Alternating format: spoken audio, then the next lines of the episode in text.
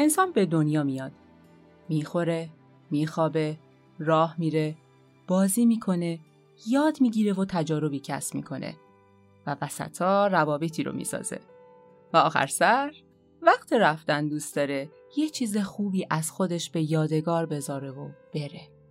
که این یادگاری می‌تونه یه کتاب، یه اثر هنری، یه حرکت بزرگ توی یه زمینه علمی یا ورزشی باشه. یا حتی جای دور نریم. به دنیا آوردن یه فرزند تمایل به بقا تو ذات ما انسان ها نهادینه شده که باعث میشه به صورت غریزی به یادگاری هامون و به خصوص به گزینه آخر یعنی فرزندآوری عمیقا فکر کنیم. یه مادر و پدر آگاه جدا از اینکه ذوق به دنیا آوردن یه نوزاد نازنازی رو تو قلبشون احساس می‌کنن حس مسئولیت عجیبی سراغشون میاد. چه قبل اتفاق زایمان چه بعدش.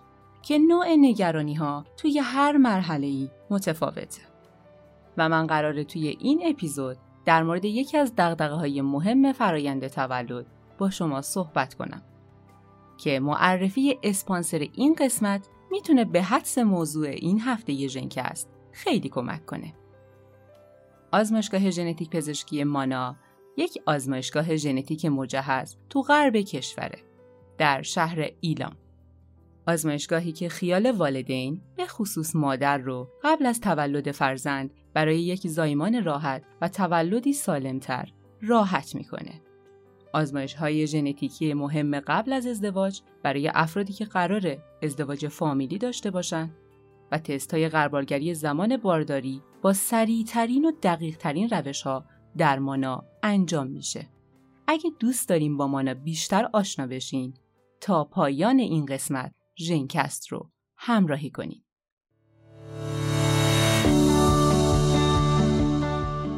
عزیزان شنونده سلام به هشتمین ژنکست خیلی خوش اومدید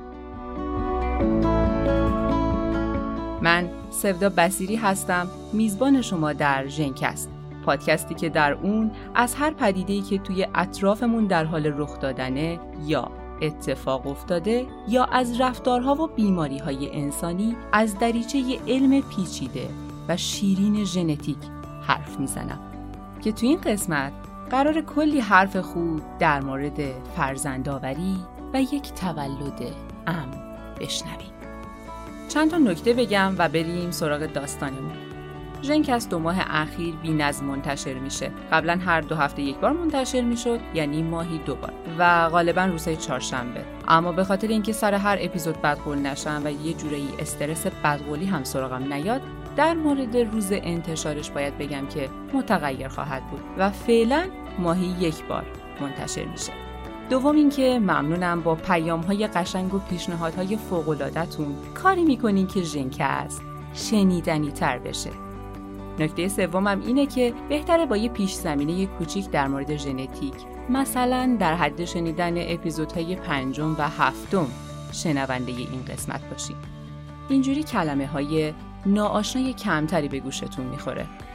و اینکه این قسمت بر اساس یه داستان نسبتا واقعیه و اسامی به کار رفته ساختگیه.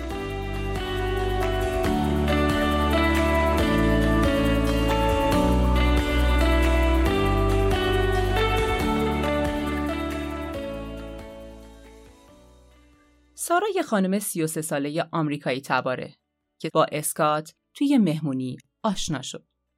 شش ماه از این آشنایی نگذشته بود که اسکات 36 ساله به سارا پیشنهاد ازدواج داد و یک سال نشده زن و شوهر رسمی شدن. دو سال اول زندگی به خوبی و خوشی گذشت. کم کم همون حسای خاصی که اول اپیزود در موردش صحبت کردم به سراغ این زوجمون هم اومد. یعنی غریزه فرزندآوری. سارا و اسکات دوست داشتن علا رغم همه مشکلات، دردسرها، مخارج و علا رغم سن بالای باروریشون مادر و پدر شدن رو تجربه کنن. ماها گذشت. سارا حساس شده بود. نسبت به همه چی. به بوها، تعمها و مزه ها. بعضی وقتا حوس خوراکی هایی رو می‌کرد که اسکات شاخ در می آورد. گاهن از پاستیلی که جز ملزومات روزانش بود هم حالش به هم می‌خورد. یهویی سردش می‌شد. به خودش میپیچید. بعضا از ساده ترین حرفای اسکات دلخور می‌شد. اواخر هم متوجه شده بود چند هفته میشه که از تایم پریود یا عادت ماهانش گذشته. دیگه حس می‌کرد یه خبراییه. یه روز سرد زمستونی بدون اینکه به اسکات چیزی بگه رفت آزمایشگاه و تست بارداری داد و برگشت. حالا تصور کنین اون شب چه شب طولانی برای سارا بود. فرداش با کلی استرس رفت جواب آزمایش رو گرفت. حدستون کاملا درسته. سارا یه ماه باردار بود. یه سر رفت داخل داروخونه کنار آزمایشگاه و یه پستونک خوشگل خرید. چون باید خبر اومدن یه عضو جدید رو به پدر منتظر و مشتاق خانواده می‌داد. چشم های سارا و اسکات برق خاصی داشت. حس شوق توأم با استرام. تقریبا یه ماه از بارداری میگذشت که سارا متوجه این اتفاق شده بود که یه فرشته کوچولو تو شکمش داره رشد می‌کنه. سارا به یه پزشک متخصص زنان و زایمان مراجعه کرد تا دوران بارداریشو مطمئن سپری کنه. در زمان بارداریش 36 ساله بود و دکتر اسلو با توجه به اینکه سن مادر در زمان بارداری خیلی مهمه در مورد یه سری تست ها و آزمایشات حین بارداری و قبل از تولد باش صحبت کرد. اولش هم اینجوری شروع کرد. جای نگرانی نیست. خیلی دیر نکردی و من اینجام تا تو با آرامش بارداری رو تجربه کنی. سارا و اسکات برای سپری کردن این دوران اونم به بهترین شکل تمام تلاششون رو می‌کردن و عاشقانه پیگیر کارهایی بودن که دکتر اسلو بهشون پیشنهاد کرده بود. وقتی اولین زمان بارداری یه زن بعد از 25 سالگی اتفاق میافته آزمایشات تشخیصی ژنتیکی هین یا حتی قبل از بارداری هم مهم میشه. تا سی سی و پنج سالگی هم میشه گفت ریسک ابتلا به بعضی ناهنجاری های ژنتیکی کمی بالا میره. اما برای سارای 36 ساله بارداری یه چیزی مثل قمار بود. خطرات بارداری از سن 35 سالگی به بعد زیاده چه برای مادر چه برای فرزند ولی این به معنای این نیست که بگیم در این سن نباید به مادر شدن فکر کرد. خب غربالگری ها و تست ژنتیکی واسه همین موقعیت هاست. یکی از اصلی ترین سوال های هر زوجی مثل اسکات و سارای داستانمون اینه که چه فاکتورهایی لازمه تا یه زوج به طور جدی پیگیر تست های ژنتیکی باشن. قبل از هر چیزی دکتر اسلو گفت دوست دارین یه آزمایش خون بدین و با یه تست کاریوتایپ از سلامت کروموزوم هاتون مطمئن بشین. البته اینم بگم این آزمایش کاملا اختیاریه. دلیلش هم بهتون میگم. اسکات زیر لب آروم گفت خب حالا کاریوتایپ چیه؟ اسلو بیدرنگ جواب داد یه آزمایش ژنتیکیه با مزه. از شما خون می‌گیرن یه سری بلاها سر خونتون میارن تا به سلول ها و هسته سلولاتون برسن. بعدش با یه سری محلول و نرم افزارهای پیشرفته و از همه مهمتر مهارت خیلی بالای کارشناس میشینن کروموزوم های شما رو دوتا دوتا به ترتیب میچینن. و این کروموزوم ها رو با کروموزوم های مرجع یا نمونه سالم مقایسه می‌کنن. اگه از لحاظ شکل و اندازه یکی بود تا وسطای راه موفق بودیم. و اگه از لحاظ چینش هر کروموزومی سر جای خودش قرار داشت دیگه خیلی خوش به حالتونه. و این یعنی هیچ مشکل کروموزومی نداریم. ولی اون بیماری هایی که بررسی می‌کنیم و به این اطمینان می‌رسیم بیماری های خیلی واضح یا تابلویی یعنی بیشتر افرادی که به سن ازدواج می‌رسن و ظاهرا هیچ فرق ظاهری با غالب افراد جامعه ندارن اون بیماری شایع ژنتیکی رو هم ندارن. و واسه همینه میگم این آزمایش برای والدین اکثرا نیاز نیست. تو کاریوتایپ میشه بعضا بیماری های کروموزومی که تو جامعه شایع هم نیست رو با اطمینان بالای 50 درصد و به صورت حدودی حد زد. که اگه فرد مشکوک بود میریم سراغ آزمایش های دقیق و ریستر خب با این تفاصیل دوست دارین تست کاریوتایپ ازتون بگیرم؟ سارا و اسکات؟ با هیجان گفتن با کمال میل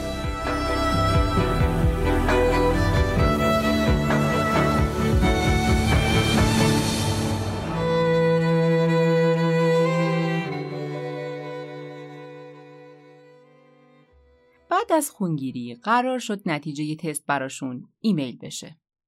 دکتر اسلو با حوصله تمام به سوالات این پدر و مادر هیجان زده جواب داد.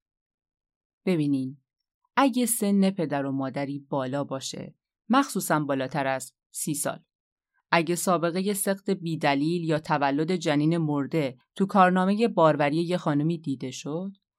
یا اگه تو خانواده درجه که پسر و دختری که می‌خوان بچه دارشن یه بیماری ژنتیکی تایید شده باشه باید تست های ژنتیکی قبل از تولد انجام بشه. یا حداقل غربالگری هایی که بسته به محل زندگی فرد فرق می‌کنه. این جمله رو یادتون باشه که در ادامه در موردش بیشتر توضیح میدم. از طریق این تست هاست که متخصصا به وجود یه بیماری ژنتیکی خاص تو جنین پی می‌برن که یا داخل رحم مادر به درمان می‌پردازن یا اگه واقعا مشکلی باشه به سقط فکر می‌کنن. سارا با شنیدن این جمله ها گفت خب این اولین تجربه باروری منه. من الان باید چیکار کنم؟ جواب سوال سارا ساده بود. غربالگری و شکاب های اولیه ساده که اگه نتایج مشکوک بود میرن سراغ مراحل بعدی. داخل پرانتز هم بگم که تو این مدت جواب کاریوتایپ اسکات و سارا اومد که خوب بود و هر دوشون 46 تا کروموزوم خوشگل و سالم داشتن که می‌تونستن با فرزندشون به اشتراک بذارن. دکتر اسلو برای سارا نسخه نوشت. سونوگرافی اولین آزمایش پیش روی سارا بود. دومین هم آزمایش خون برای چک کردن سلامت خود سارا و یه سری تست ها برای سلامت جنین.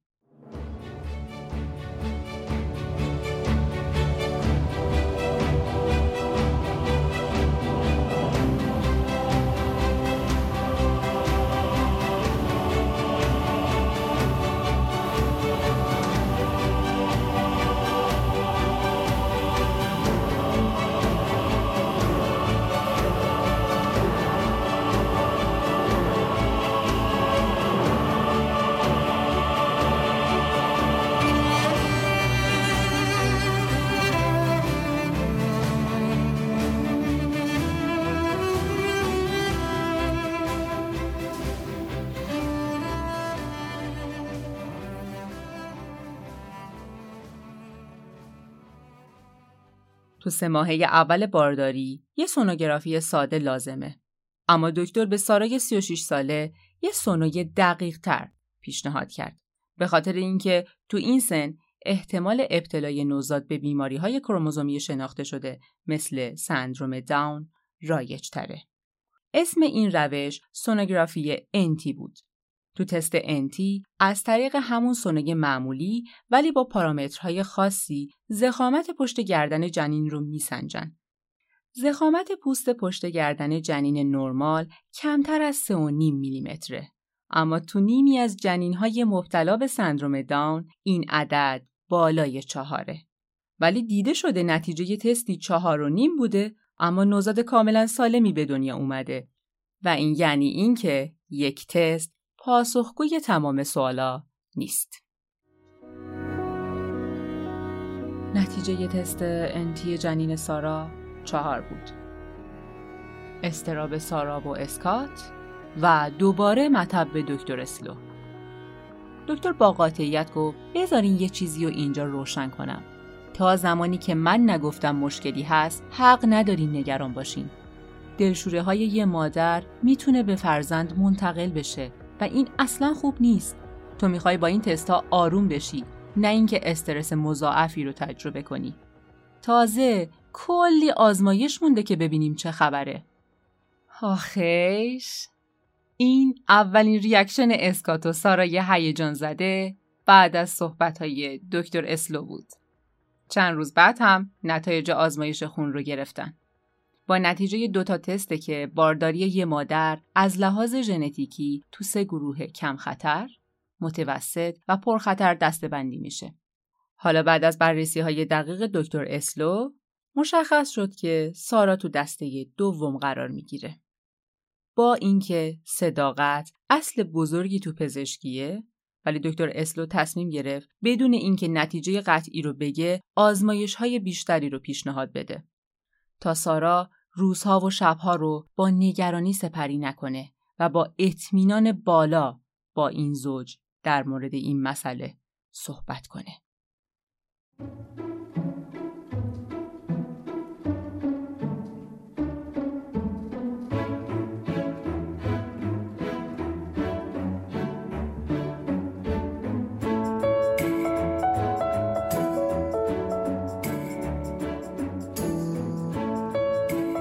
ماه چهارم بارداری و آوریل پرشکوفه‌ای که سارا و اسکات با لذت خاصی سپریش می‌کردن. سه ماهه دوم شروع شده بود و آزمایش های پیشنهادی برای این ماها انجام شد. برای بارداری های با خطر متوسط چند تا آزمایش لازمه مثل کوارتت تست یا آزمایش های نشانگرهای چهارگانه که با این آزمایش از طریق خون مادر و مقادیر های داخل خونش متوجه سلامت یا اختلالات نادره جنین میشن. یه آزمایش خاصی هم هست به اسم آمنیوسنتس. جنین رو داخل شکم مادر تصور کنین. داخل یه مایه‌ای توی رحم معلقه و اسم اون مایه مایه آمنیوتیکه که تمام تغذیه، حیات و ویژگی یه جنین توی اون مایه خلاصه شده. دی جنین از طریق جفت وارد خون مادر میشه. اون وسطا مایه آمنیوسنتز هم از این دی چیزی بهش می‌رسه. اگه یه کوچولو از مایه آمنیوتیک رحم رو بتونن با سوزنهای مخصوص و دقت بالا بکشن بیارن اینور قشنگ میشه با خبر شد اون بچه اون تو چی کار می‌کنه با خودش چند چنده اصلا به صلاحش بیاد اینور یا نه به این کارا میگن تست آمنیوسنتز که میشه از این طریق اختلالات عصبی و کروموزومی جنین رو با اطمینان بالا تشخیص داد. البته این آزمایش رو هر کسی نمی‌تونه درست انجام بده. خیلی آزمایش ظریفیه و اگه درست انجام بشه خیلی خوشحال کننده است. چون دیگه همه چی مشخص میشه و ادامه راه بارداری رو میشه با آرامش بیشتری پیش برد. CVS هم یه جور آزمایشه که این بار نمونهگیریش از دهانه رحم مادر انجام می‌گیره و برای تشخیص یه سری اختلالات کروموزومی خاص یا بیماری های خاصی مثل کمخونی داسی شکل انجام میشه. آزمایش هایی مثل آمنیوسنتز و CVS آزمایش های تهاجمی نام دارن. یعنی با یه سوزن و یه سری وسیله میرن سراغ جنین و مادر. که مادرها یه کوچولو از این آزمایشا خوششون نمیاد. یه عوارض خاصی هم دارن اما تو موارد نادر یا موقعی که این تست با بیدقتی کارشناس همراه باشه. تو سالهای اخیر تست های جایگزین امتر و پرخرجتری رایج شده که ضریب دقتشون هم بالاست در حد 95 درصد که این عدد توی تست یه موفقیت محسوب میشه. و انتخاب سارا هم همین تست بود. یعنی تست NIPT. تست NIPT تهاجمی نیست. متخصصا میان با این تست دی ای جنینی که واسه خودش تو بدن مادر میچرخه رو شناسایی و آنالیز می‌کنن.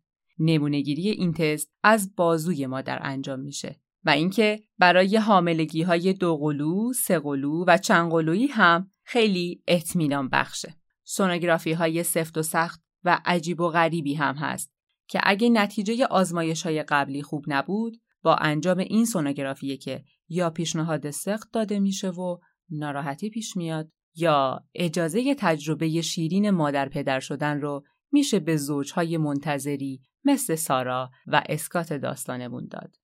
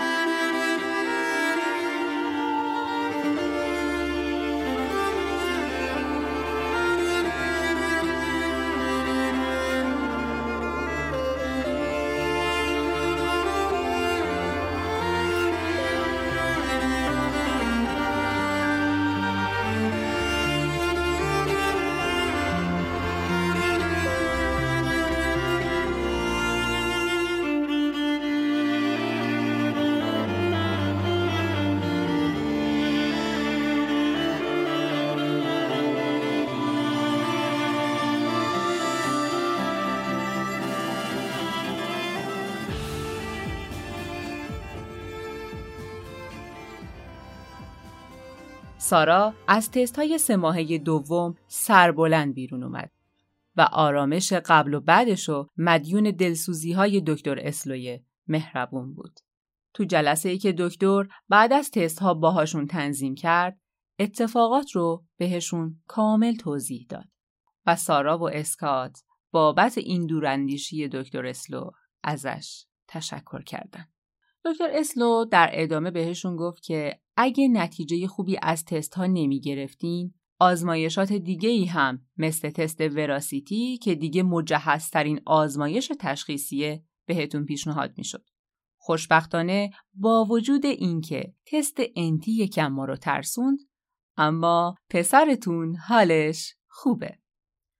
سارا پرسید من و اسکات درآمدمون خوب بود که تونستیم پیشنهادهای شما رو جدی بگیریم و انجام این تست های پرهزینه رو قبول کنیم. اما همه که نمی‌تونن. دکتر اسلو به نشانه تایید سرش رو تکون داد و گفت غربالگری واسه همینه. اغلب تست های ژنتیکی اختیاری هن. اما مثلا اگه تو کشوری بیماری کمخونی داسی شکل رایجه یا سن ازدواج انقدر بالاست که جنین مستعد ابتلا به سندروم داونه حتما تو برنامه غربالگری ژنتیکی اون کشور هزینه های مربوط به تست های این ناهنجاری ها رو به حد اقل میرسونن تا همه مادرها قبل از تولد نوزادشون از فیلتر این بیماری ها رد بشن. اواخر سپتامبر توی روز نیمه ابری دلپیچه ها و دردهای بینظم سارا اونو به یه گوشه کشوند. عرق سردی کرده بود. به اسکات زنگ زد. اسکات هنوزم که هنوزه نمی‌دونه اون روز چجوری خودشو به خونه رسوند. بیمارستان. دلهوره های اسکات. دردها و ناله های سارا. و آرامش و صبر دکتر اسلو. و بالاخره قهرمان داستانمون تیموتی بعد از این همه انتظار در 22 سپتامبر 2010 به دنیا اومد تا به دنیای سارا و اسکات عاشق رنگ ببخشه.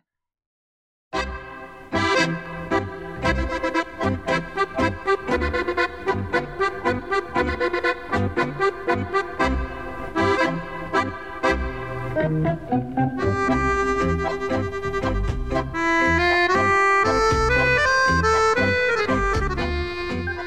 تولد امن رو یه پدر و مادر عاشق و مسئول یک پزشک آگاه و یه برنامه غربالگری جامع و کامل می‌تونه رقم بزنه که آزمایشگاه های ژنتیکی مجهزی مثل مانا هستن که تو این تجربه می‌تونن مادرها و پدرها رو همراهی کنن. از جمله تست های ژنتیکی NIPT و وراسیتی برای تشخیص سندروم های شایع در کشورمون. مثل سندروم دان یا ناهنجاری های عصبی خطرناک مثل انتیدی ها در مجموعه مانا انجام می‌گیره. یه سری تست های دقیق ژنتیکی مثل NGS هم برای بعضی بیماری های ژنتیکی نادر پیشنهاد میشه. تست های انتی و آمنیوسنتز هم تو ایران رایجه که کادر متخصص مانا هم برای انجام این آزمایش ها مادرها رو تنها نمی‌ذاره. شما با یک تماس تلفنی ساده با مانا می‌تونین از تمامی خدمات این آزمایشگاه ژنتیک مجهز که واقع در ایلامه مطلع بشید. در ضمن یه سورپرایز این مجموعه مشاوره رایگان تلفنی به شمایی که از طرف ژنکست تماس می‌گیریم ارائه میدن که سوالهای ژنتیکی شما که مربوط به دوران قبل از ازدواج قبل و حین بارداریه بی جواب نمیمونه. حتما به صفحات اجتماعی مانا که تو یادداشت انتهایی این قسمت براتون قرار دادم سری بزنید. ممنونم از طراح کاور اپیزودها مریم صنعتی ایرانی و سپاس از شما برای همراهی با این قسمت ژنکست. ژنکست رو به دوستاتون، به کسایی که عاشق ژنتیکن و هر کسی که فکر می‌کنین به شنیدن یک پادکست ژنتیکی نیاز داره معرفی کنیم. عزیزان شنونده این اپیزود هشتم بود که شنیدید نیمه دوم اردیبهشت ماه 1400 و من سودا بسیری و اینجا ژنکست